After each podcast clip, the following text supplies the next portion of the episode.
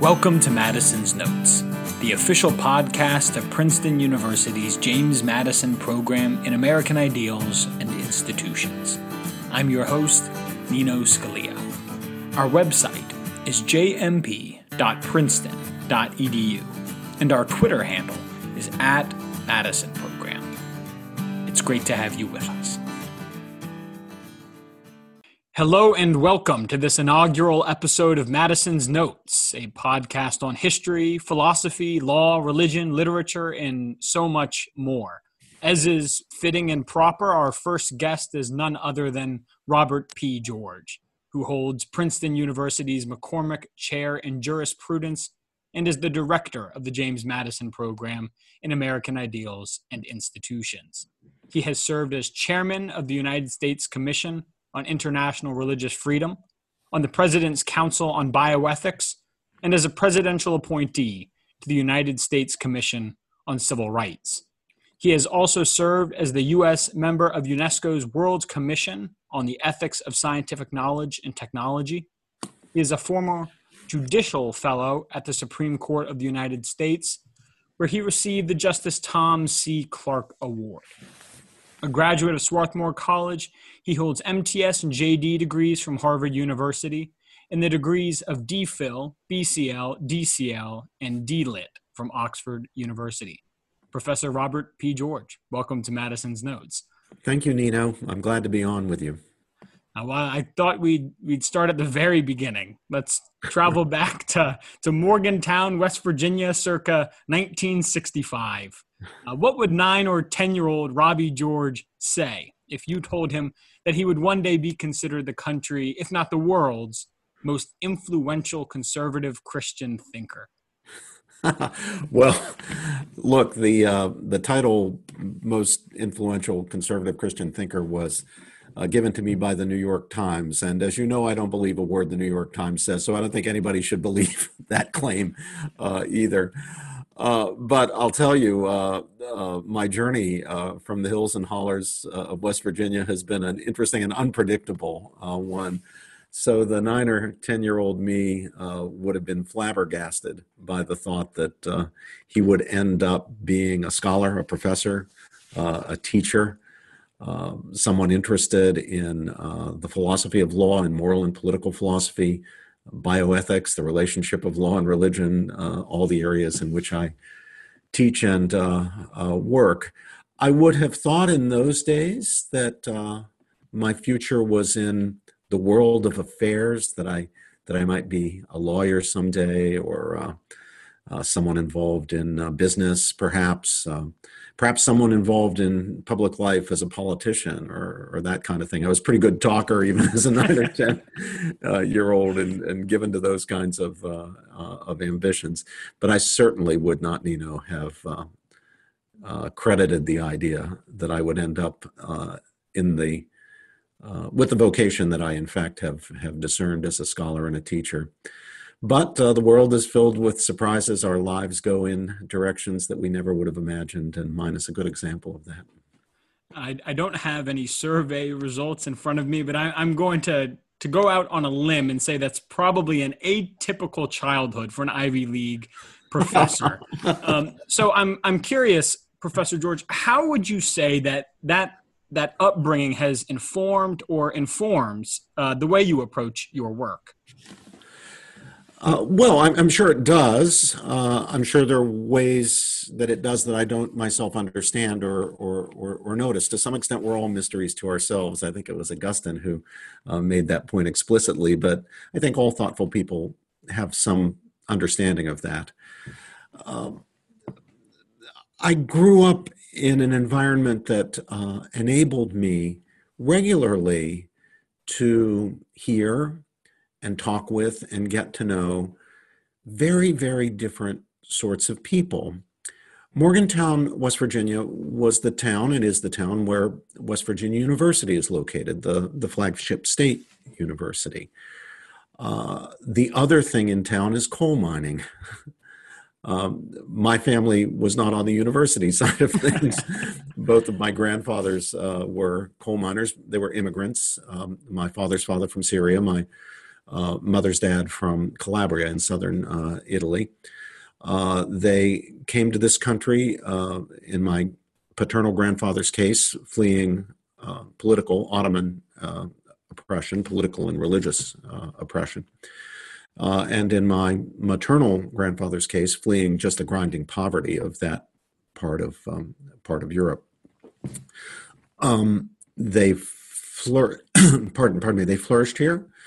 In my maternal grandfather's case, that meant getting out of the mines, being able to save up enough money after 20 years and more of working in the mines to open a little business, a little grocery business.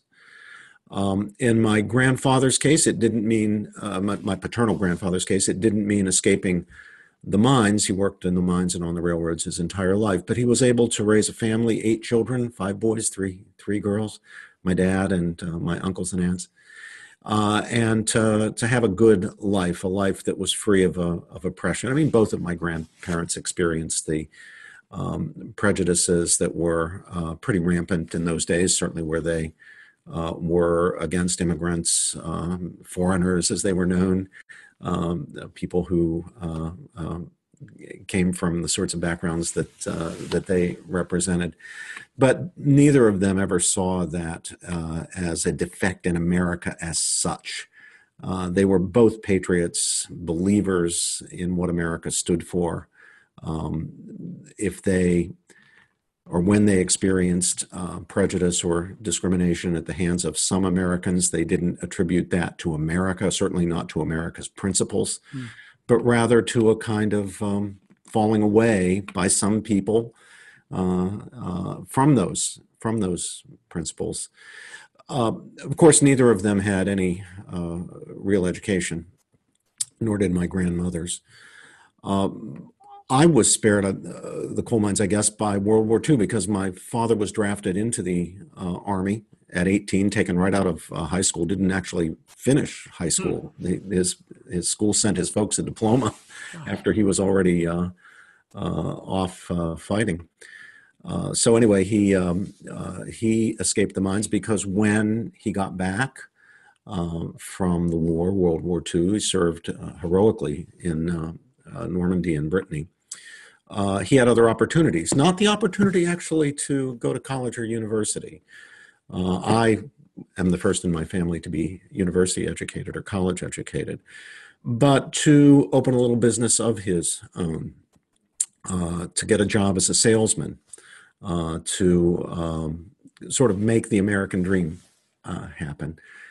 And so I was raised with a much more comfortable life than my father and mother were, not only because they came up during the Depression and I came up in the 50s and 60s in a time of some prosperity, but also because my life was built on their success.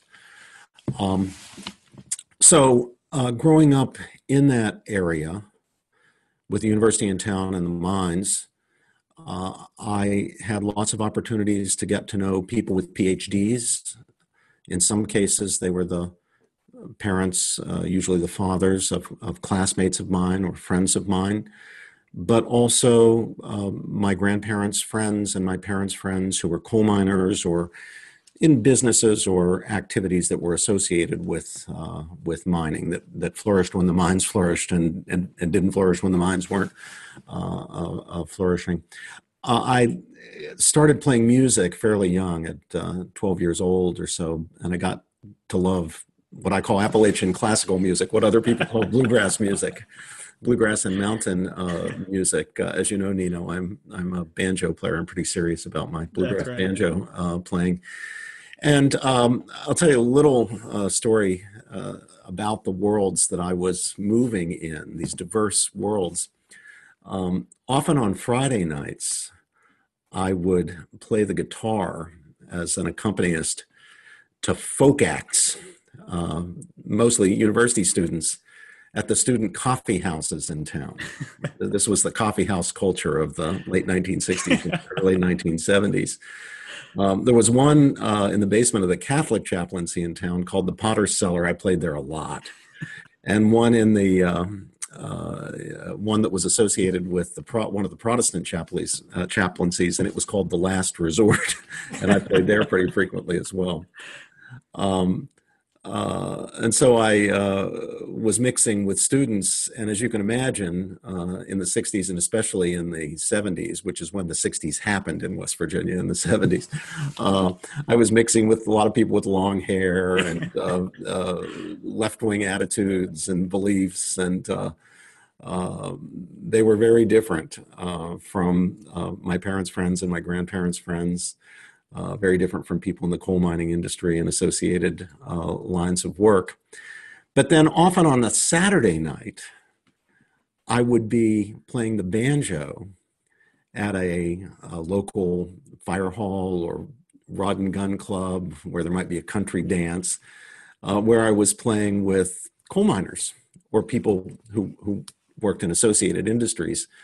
Who played country music and bluegrass music, and where a kid who could play the banjo could pick up $20, which, believe me, Nino, in those days was a fortune, playing a dance or an event. So sometimes, and this was, of course, the period of the Vietnam War, which had polarized the country. And as you can imagine, the students I mixed with in the coffee houses were on one side of all that. And the miners that I mixed with at the rod and gun clubs and fire halls and so forth were on the other side of that. Right. So this was my exposure to hearing both points of view represented. But I was never tempted, I guess it must be the way I was brought up, to suppose that because some people had fancier educations or had formal educations and even had PhDs, that they must be right.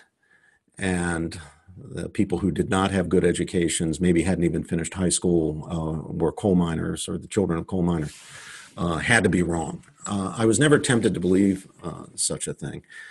So I guess my sense of the importance of trying to resolve issues in my own mind on the merits and not on the basis of tribalism, because I'm not sure what tribe I belong to, not on the basis of authority, at least the kind of authority that people sometimes defer to when they defer to people who have PhDs, or anything like that.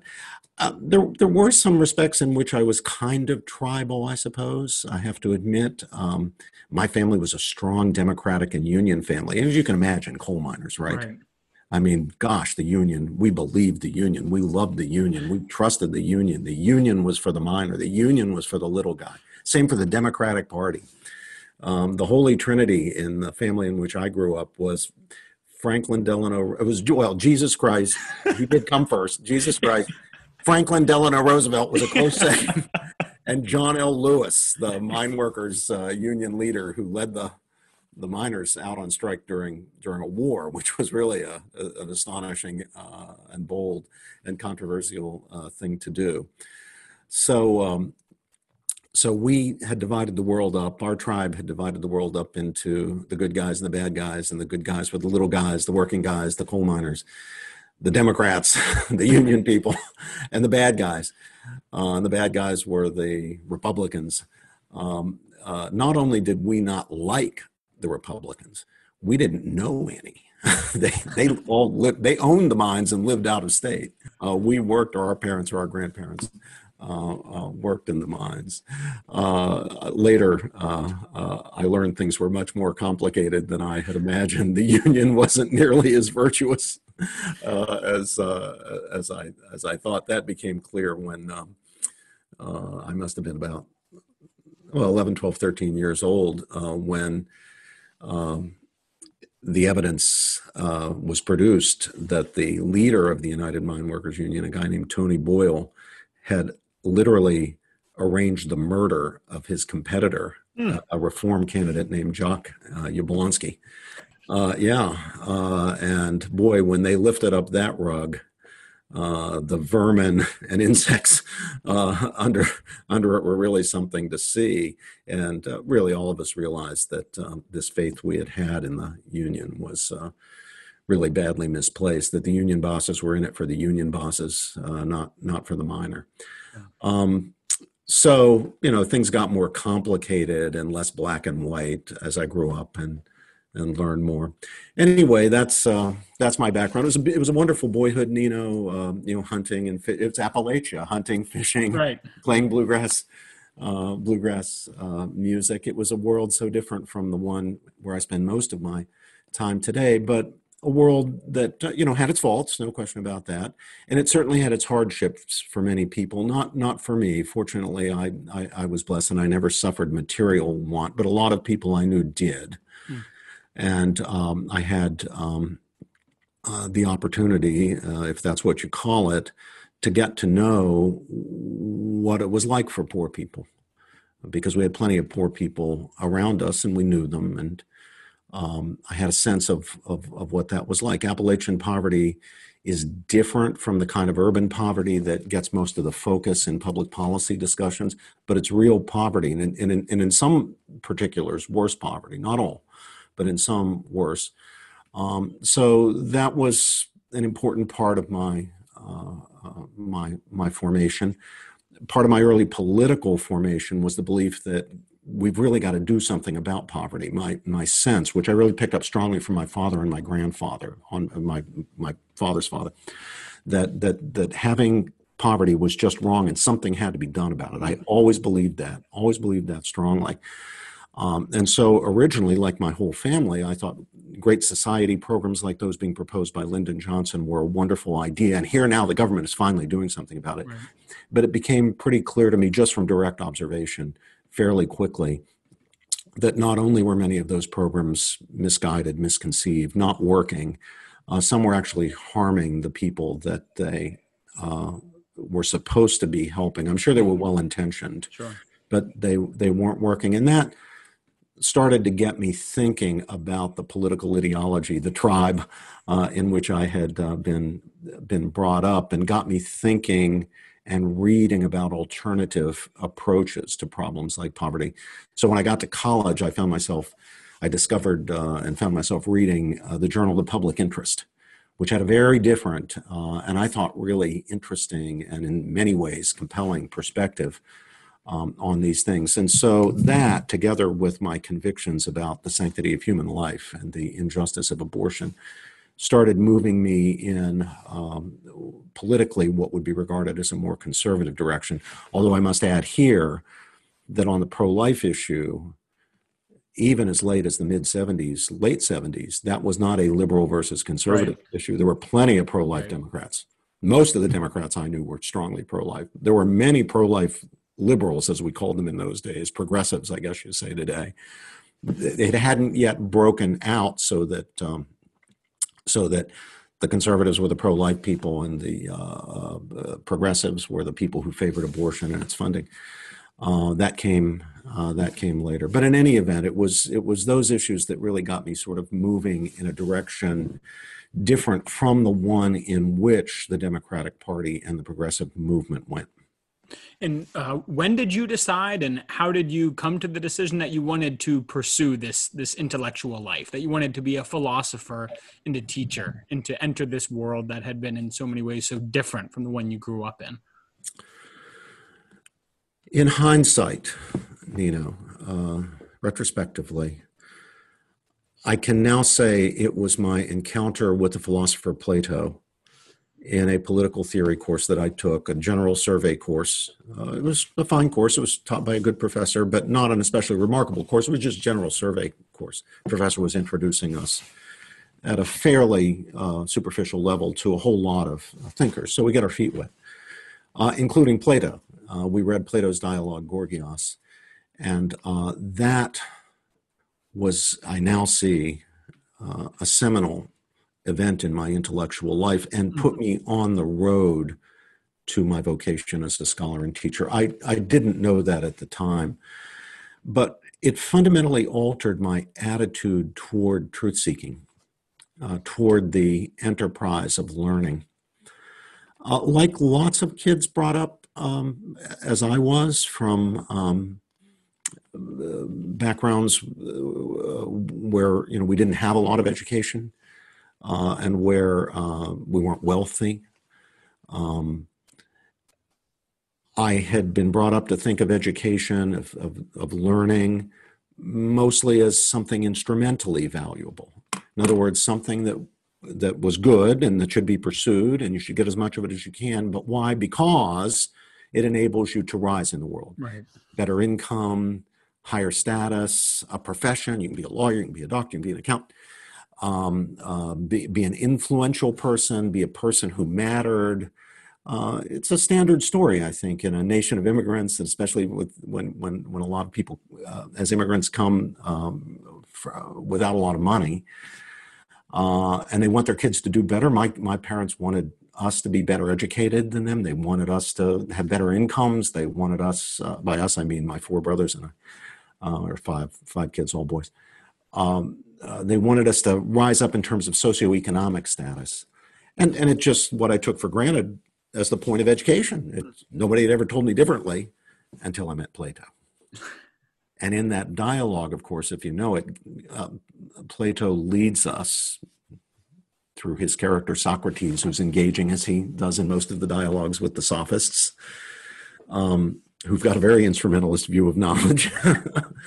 Plato leads us to see that the most fundamental reason we pursue knowledge, seek truth, engage in dialogue, in discussion, in debate, is not for victory, not for social status, not for any end extrinsic to knowledge, to which knowledge or dialogue is a means, but rather for the sake of truth, considered as something intrinsically enriching of human beings, intrinsically valuable, intrinsically worthwhile, not a mere means to some other end, but as something valuable in itself.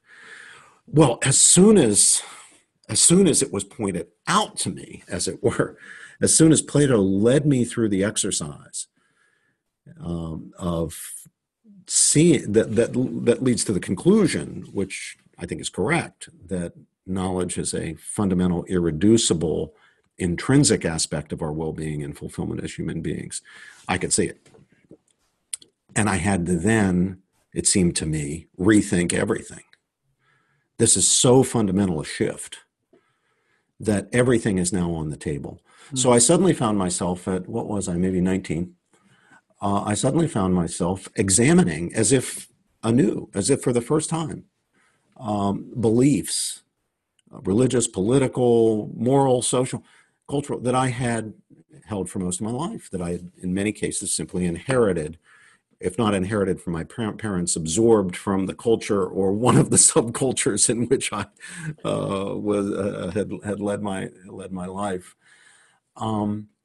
And interestingly, some of my beliefs, as a result of the examination, were reinforced or even really fortified.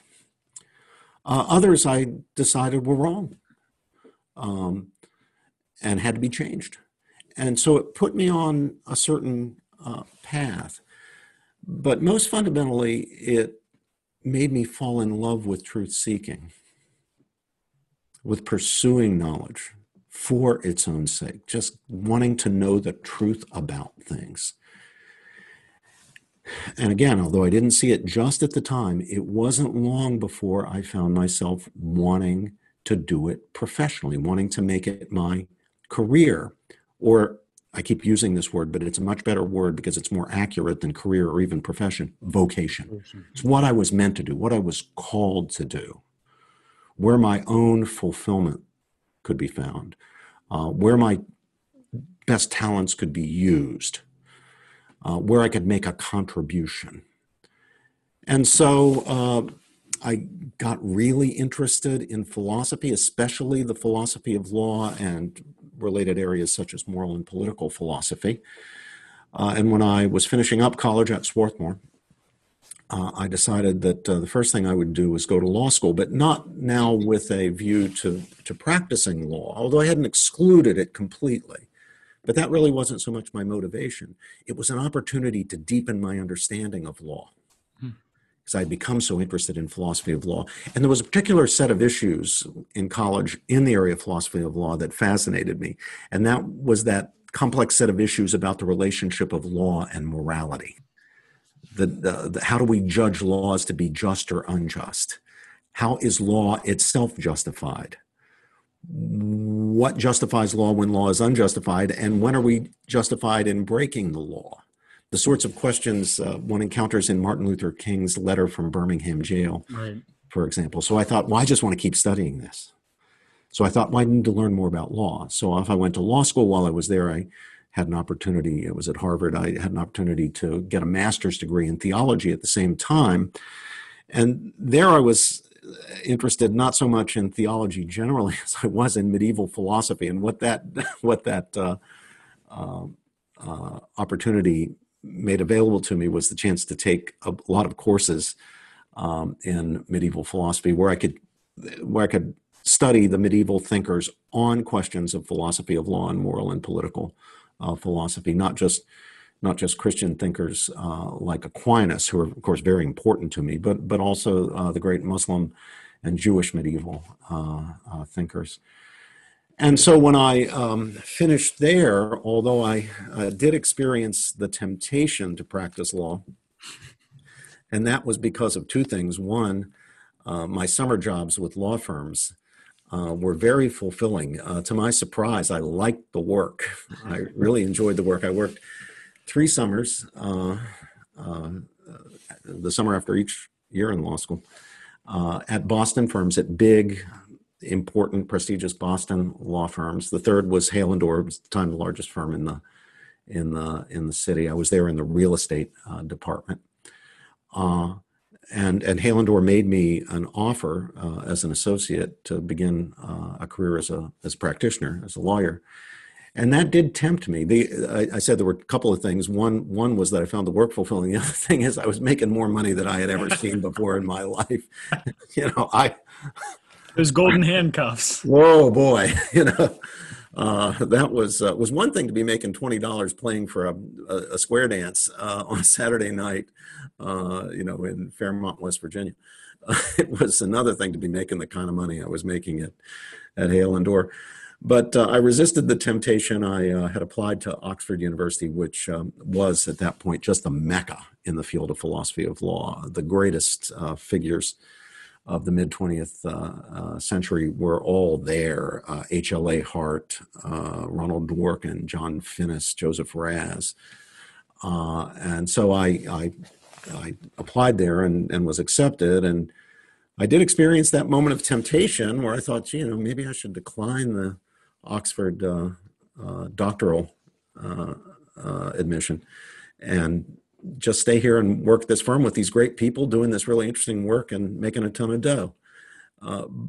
But I did in the end resist the temptation, which I'm very glad about, very grateful to God, whoever rescued me there, and headed off to Oxford, which proved to be the Mecca. I had such a wonderful experience there. The scholars were fantastic. My tutors, Joseph Raz and John Finnis, who were my supervisors for my doctorate, were spectacular. I learned so much from them, not just in terms of ideas about philosophy of law, but by their example of how you do philosophy and what it means to be a scholar, the rigor that we need to demand of ourselves, of our own thinking, the way we engage with others in a truly truth-seeking manner.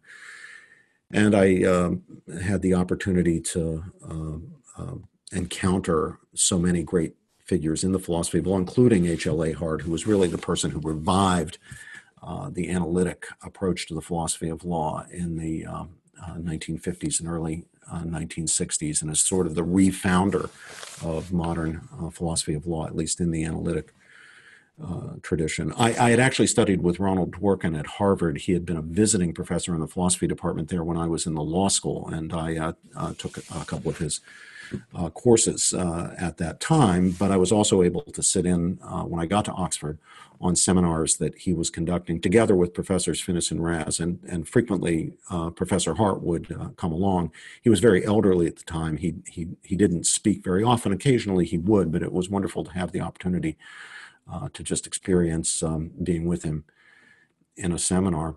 So that's how I ended up doing what I'm doing. When I was 3 years, I guess, into my doctoral study. Wasn't yet too far along on the dissertation, but I was about 3 years in when a former professor of mine at Swarthmore, Charles Bites, who had been a graduate student at Princeton and who's now my colleague at Princeton. Uh-huh. He came back to Princeton after I had started on the faculty, wrote to me to tell me that he had heard that I had gone on for advanced study in philosophy of law and that Princeton was seeking to hire someone in this general area and had unsuccessfully searched for several years. They'd interviewed quite a number of candidates, but no one had gotten the offer.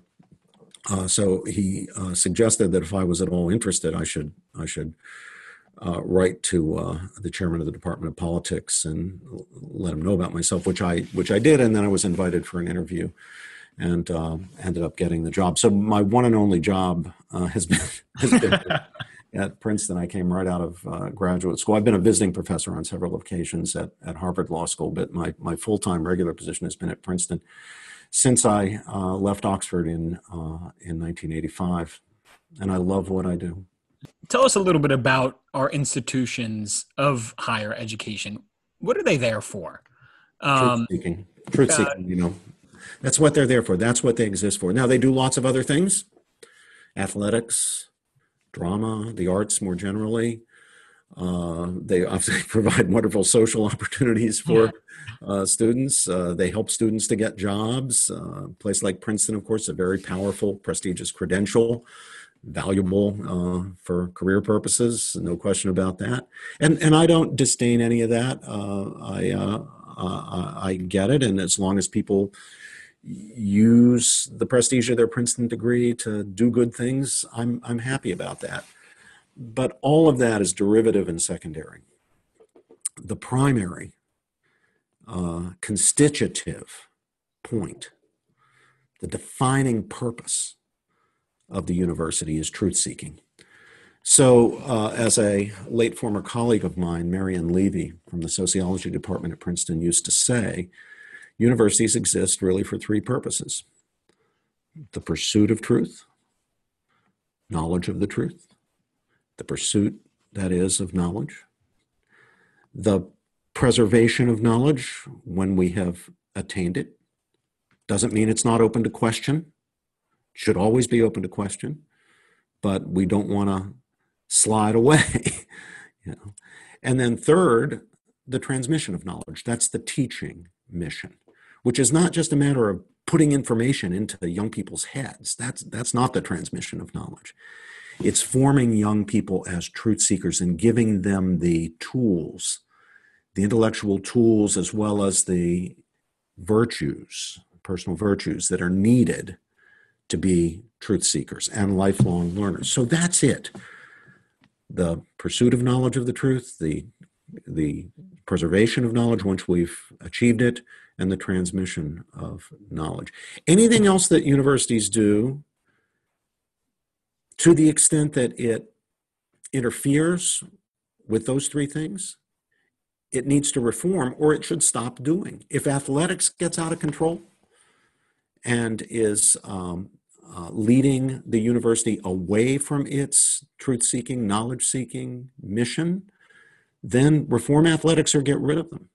Same with even something like social justice. It's great for kids to be interested in justice and activism. That's fine. As long as they do it in a critical spirit, self-critical spirit, spirit of humility, understanding they might be wrong, not believing in what they believe dogmatically to the point where they won't allow other people to question or they shut down people's free speech or whatever. That's fine. I have no problem with promoting justice. But if social justice becomes something that impedes the truth-seeking mission of the university, which is exactly what happens when, in the name of social justice, we try to do things like shut down freedom of speech, right? Then we got to stop. Then it's not good. Then it's not acceptable. That is not the mission of the university. The university's mission is truth-seeking. Obviously, this pursuit of truth begins with the expectation or the understanding that there is indeed truth that can be known. Not his truth or her truth, but truth simply. That's exactly right. There's a moral relativism that says that's bunk. There is no objective, universal truth that can be pursued or known. So what does that relativism do to the university? Does it not render the entire project moot? It's corrosive of the values that the university has to honor and exemplify if it's to fulfill its mission of pursuing truth, transmitting truth, preserving truth. Now, having said that, it's very important that the challenge from relativism or subjectivism or skepticism be engaged and met. We shouldn't rule those positions out of bounds in advance. Right. If they're wrong, we should be able to say why they're wrong. We should try to understand why they're wrong. Now, of course, there's an obvious and direct self-refuting quality to the claim that there is no such thing as truth, or to the claim that all truth is relative. Because obviously, such claims are themselves assertions right. that are contradicted in the act of asserting them. And contradictory theses, ought not to be held. Self-contradictory propositions ought not to be held. But I don't want to shut down the speech or the inquiry or the challenges from anybody, including people who say there's no such thing as truth, there's just your truth, there's my truth, and so forth and so on. Let's engage it. What I don't want is the dogmatic assertion that there's no truth. That is deeply corrosive of the mission of the university. And to the extent that people come to believe it, its effect on them is to turn people into ideologues. It far from making people more tolerant, it doesn't. Sometimes relativism is promoted in the name of tolerance. What a profound mistake that is. It turns people into dogmatists because, then their feelings are all there are for them. Right. Then, and who's to ask somebody not to act on their feelings, whether they're feelings of whether they're benevolent feelings or hostile feelings. Also, just on the merits, the idea philosophically that there's no such thing as truth, they're just your truth and my truth, is not only in the end, in the beginning, from the beginning, self-defeating and corrosive. It's just a really dumb idea. There's no solid intellectual basis for it. How it came to have for a long time the status and prestige that it enjoyed for quite a long time beats me, since it's so obviously misguided. Mm. But there it is. Now, Nino, as you know, I have been fairly critical of President Trump from the beginning, but I have to credit him because it seems to be his rise and election that has persuaded so many of my academic colleagues who used to say things like, there is no such thing as truth. There's just your truth and my truth. President Trump seems to have persuaded them that, in fact, that's not true, that there is absolute truth, and that we have to be dedicated to the truth, and that truth really matters. And there's not just opinion. Right. There is truth. And we should form our opinions in view of the truth, and we should tell the truth, and we should condemn people who don't tell the truth. So I have to say, kudos to President Trump. I got a lot of problems with the guy, but he seems to have had a very positive impact on some of my colleagues when it comes to the question of whether there's actually objective truth. Let's turn to free speech and academic freedom. And I'd like to get you to speak on it from two different sides. First, if you could explain why it is that you think this academic freedom and free speech is so important to the truth-seeking mission. And secondly, if it is so important, why is it that it seems always to be under siege? Yeah. Well, from the very beginning of the academic enterprise, that is from Plato's academy, his school, serious people have understood that the way we get at the truth when we don't know the truth is to consider the reasons for holding or not holding a particular belief about whatever the subject matter is. The reasons to support a particular proposition and those to oppose it or reject it. That method is called the dialectical method. And it really is the correct method because it's the one that works. Here, for once, you'll hear me be a pragmatist. I want the truth-seeking method that works at achieving truth. And the dialectical method is the proven truth-seeking method. Now, it's sometimes a method that we carry on just within our own heads. We don't need an interlocutor. Sometimes we're just trying to think something through. Something's been on our minds. We're considering whether this is true or false. And the way we think it through is we say, well, what are the reasons for thinking it true? And we think through those. And what are the reasons for thinking it false? And we think through those. And we sort it out and figure out where we think the truth lies. But of course, much of the time, we have interlocutors. We have people we're engaging with. We're having discussions, dialogues, even debates with. And that's good. That's a good thing for the truth-seeking mission. When people coming from different perspectives, having different backgrounds, bringing different ideas, having different experiences, come together and engage, especially when they disagree, and then exchange reasons and arguments. There's a proper currency, Nino, of intellectual discourse, whether we're in the academic world or more generally. Anytime intellectual discourse is the thing, there's a proper currency. And that currency consists of evidence, reasons, and arguments. They're like the dollars and cents, of an economic currency. And we make progress, we proceed by exchanging reasons. Now, for the dialectical method to work, the interlocutors need to be truth seekers. They need to be people who really want to know the truth. But sometimes, in fact, regrettably often, our desire for the truth has a competitor or two. That is, motivations for us not really to want to know the truth or to value something above the truth that might be placed in jeopardy by the truth. Sometimes, in fact, regrettably often, we human beings, frail, fallible creatures that we are, fall so deeply in love with our opinions. We become so attached to them, often because of tribal connections, because this is what our group or tribe or clan holds. It's central to our identity. So often people are so emotionally invested in their opinions, so deeply in love with their opinions, that they love opinion more than truth. Mm-hmm. They value their opinions more than truth. So they don't actually come to the dialectical process with a desire for the truth.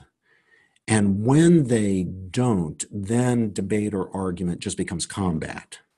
It's just rhetoric in the modern pejorative sense of that term. There's a nobler ancient sense of the term rhetoric, which I wish we could recover, but you know what I mean when I'm referring to the modern pejorative sense of rhetoric. We're just playing games with each other. We're just arguing for victory or trying to advance a cause we happen to believe in passionately. The way I sometimes put it, and I think this is true, is that we human beings tend to wrap our emotions more or less tightly around our convictions. Now, that's not in itself bad. It's important, in fact, that we have some emotional commitment to our convictions, because that's what enables us to act on the basis of our convictions. It makes them salient for our action. You know, getting the kids fed and off to school, fulfilling your job obligations, fighting for a good cause, or at least a cause that you think is good. It's important that we have some emotional attachment, that we wrap our emotions somewhat tightly around our convictions. The problem, is when we wrap them so tightly that we're unwilling to be challenged or to consider that we might be wrong. When we no longer have the virtue of intellectual humility that enables us to be open to truths when in fact we might be wrong, that enables us to be open to challenges. When we wrap our emotions too tightly around our convictions, we become dogmatists. We become dogmatic. We become ideologues, not truth seekers. And when we fall into that trap, the temptation when we get any power, including power in an institution like a university, the temptation is to try to shut down our enemies, not let them speak, not let them challenge us. We don't want our deeply held, cherished, identity-forming convictions to be challenged by somebody. But a real truth seeker wants to be unsettled. Cornel West says this so beautifully. He says the whole point of education is to unsettle us. And that's what a good teacher does. It's what I try to do. It's what Brother Cornel tries to do with our students. We try to unsettle them. We want them to have the experience I described to you and to our listeners as having when I encountered Plato. It's not one that I went in there seeking. I didn't even know such an experience was possible. But I want to reproduce something like that experience in students by unsettling them so that they're forced to think. And not just to go with our emotions or feelings or tribal allegiances. Thinking is the thing. The motto of the James Madison Program, as you know, Nino, is to think deeply, think critically, and think for yourself. That means being willing not only to challenge others, but to be challenged. That means having the humility and the courage to subject your views to scrutiny with the knowledge that it might mean I have to change them, no matter how deeply invested and emotionally attached I am to them. That's what it's all about. You cannot do what we're supposed to be doing in universities. We cannot pursue the truth-seeking mission without the freedom to challenge and to be challenged, without the virtues of humility and courage that are necessary if we're to seriously consider the possibility about this or that or any issue, no matter how important, that we might actually be wrong. We need to listen to the arguments on the other side. What you're describing would require a pretty serious store of courage, like you said, the courage to challenge someone, the courage also to be challenged and have your deepest convictions challenged. Today, you're a tenured professor with an international reputation at one of the nation's preeminent universities. It may be easier for you to speak up. Not easy, certainly, but easier.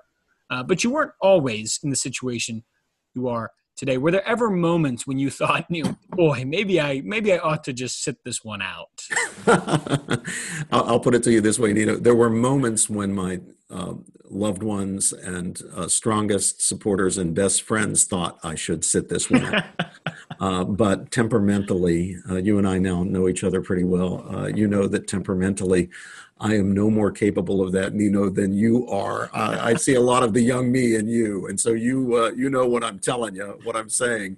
When I say temperamentally, I can't sit them out. If I think something, I can't help myself from saying it. And yeah, sometimes in the current milieu, unfortunately, a lot of times, if you challenge prevailing dogmas on campuses, the reigning orthodoxies, you can get in trouble, and people will try to cancel you, and people will defame you, and people will try to get you fired, and all that stuff.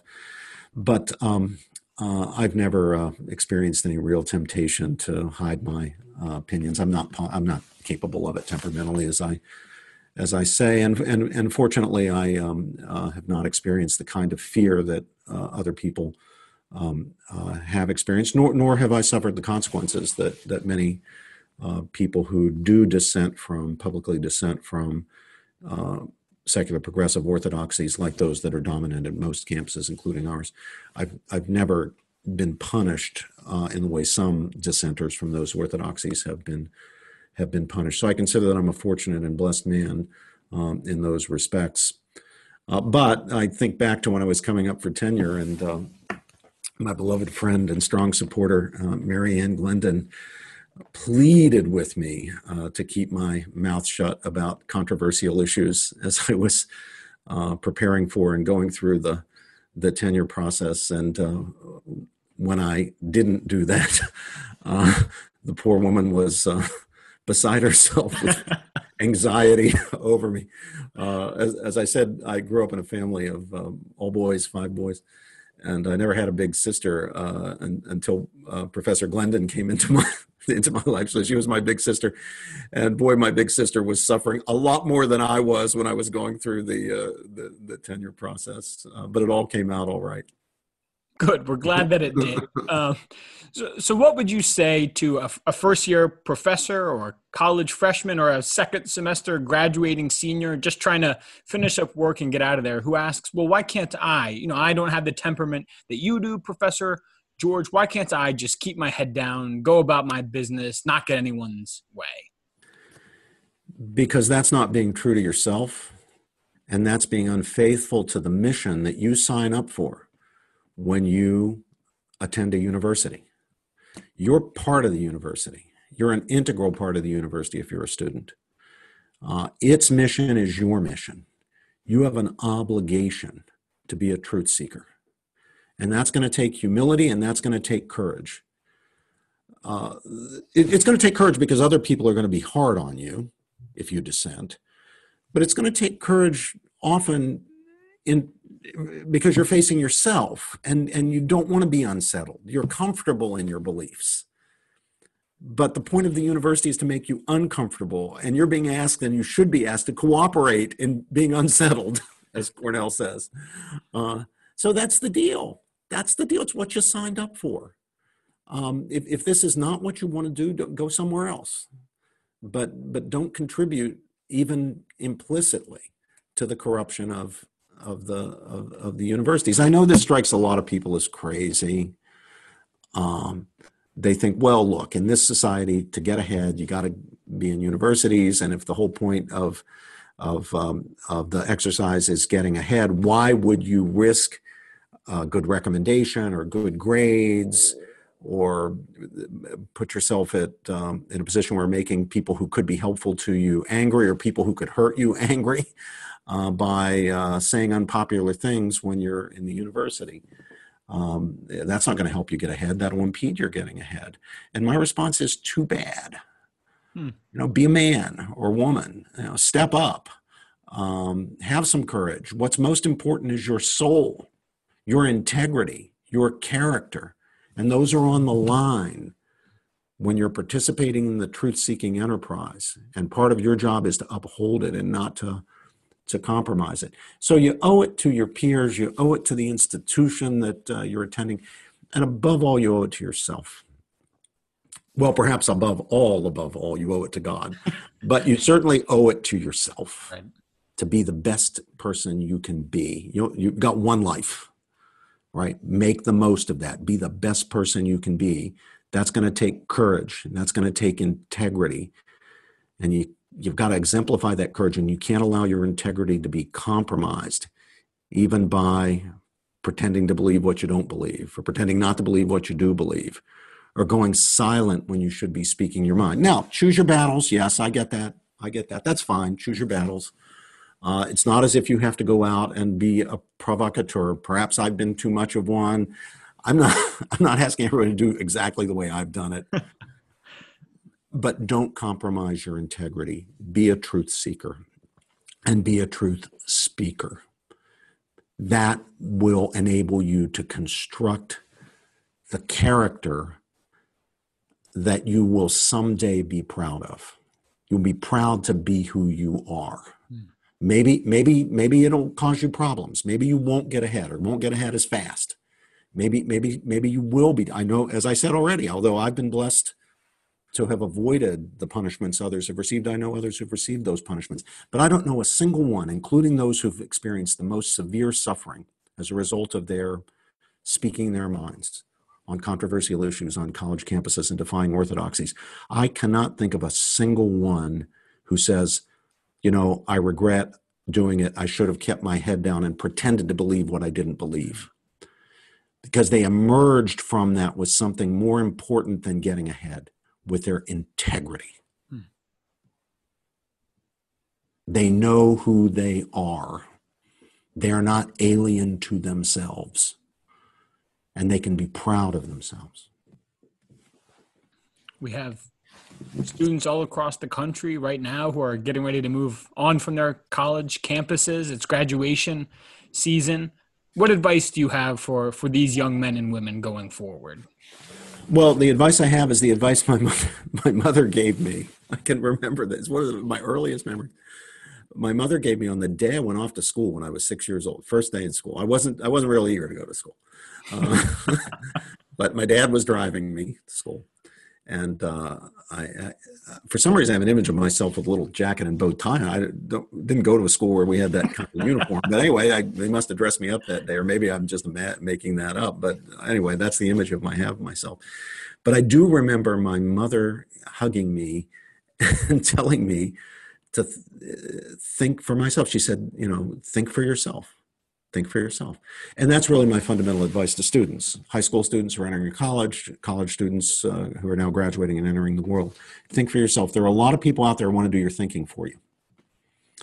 You know, they want and sometimes expect you to farm out your thinking. Let somebody else do it for you. You're supposed to fall in line with what somebody else believes, some tribe or group or cause or whatever it is. Don't do that. Again, maintain your integrity, and you do that by thinking for yourself. Think deeply, think critically, think for yourself. That's my advice. Be courageous. It takes courage. Also have the virtue of humility. Don't be so sure that you're right about everything. And those go together. The courage and humility go together. Right. So if you're gonna be a truth seeker, not just in college, but now in life. If you're going to be a truth seeker, if you're going to be a person of integrity with respect to the truth, then you're going to need to be humble enough to consider that you might be wrong and therefore be open to being challenged, and also to have the courage to change your mind. Not just the courage, again, you know, to face other people who might be hostile to you because of your beliefs, but the courage to put at risk your own sense of yourself when it comes to allowing those identity-forming, often tribally connected beliefs to be put on the table for your own scrutiny, not knowing whether you might in fact change your mind. And maybe by changing your mind, exclude yourself from circles in which you were previously, you know, a paid-up, card-carrying, fully respected member. That's not easy, but it takes courage. Even if there were no one else out there who was going to punish you, it would take courage, because you know we get comfortable in our identities. And our beliefs do help to shape our identities. So, asking someone to put them on the table, consider they might be wrong, possibly change your mind, is like asking them to be somebody else. That's a tough challenge. It does take courage. So be courageous. Now, of course, just now as you and I are speaking, we're sending people out into a situation where we're in a public health crisis, right, which has been the occasion of a massive economic dislocation. We don't know whether we're headed for merely a deep recession, which would be horrible enough, or a genuine depression. It's going to be hard on young men and women who are going out into the workforce. Now, even from places like Princeton, you know, that's pretty powerful credential, and they're going to all do okay. But nobody is going to be entirely immune from the consequences, the economic consequences of this, or almost nobody from the economic consequences of the COVID-19 crisis. So it's going to take special courage. Tend to your interior life, your spiritual life. And I say this whether you're religiously devout or not.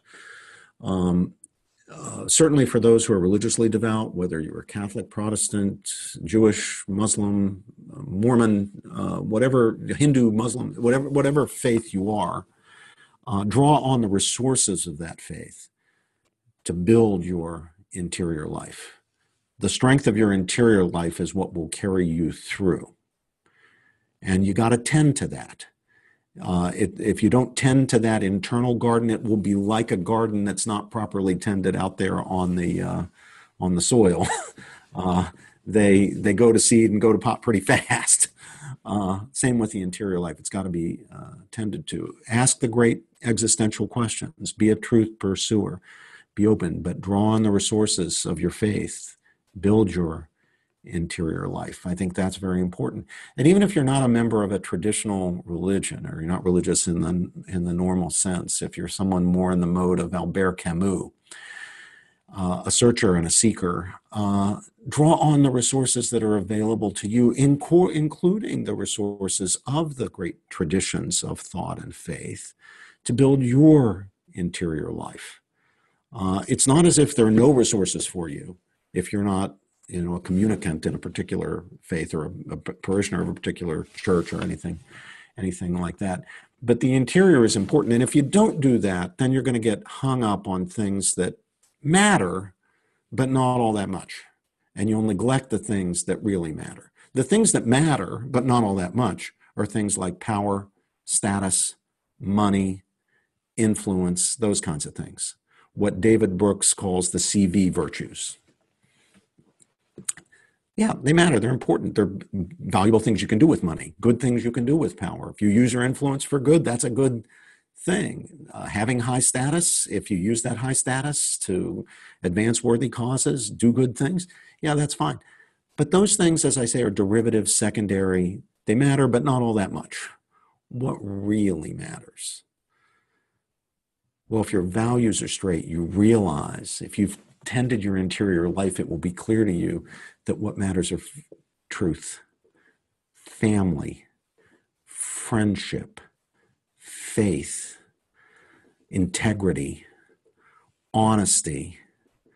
These virtues that David Brooks calls the tombstone virtues, the things that you're really looking back from the perspective of your imminent death, you will see are the things that really mattered. And you at that point would wish that you would have tended more to those things and not prioritized wealth, status, money, power, influence, those kinds of prestige, those kinds of things.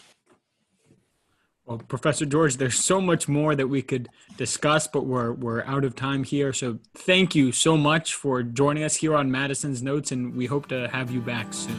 I look forward to it, Nino. Thank you.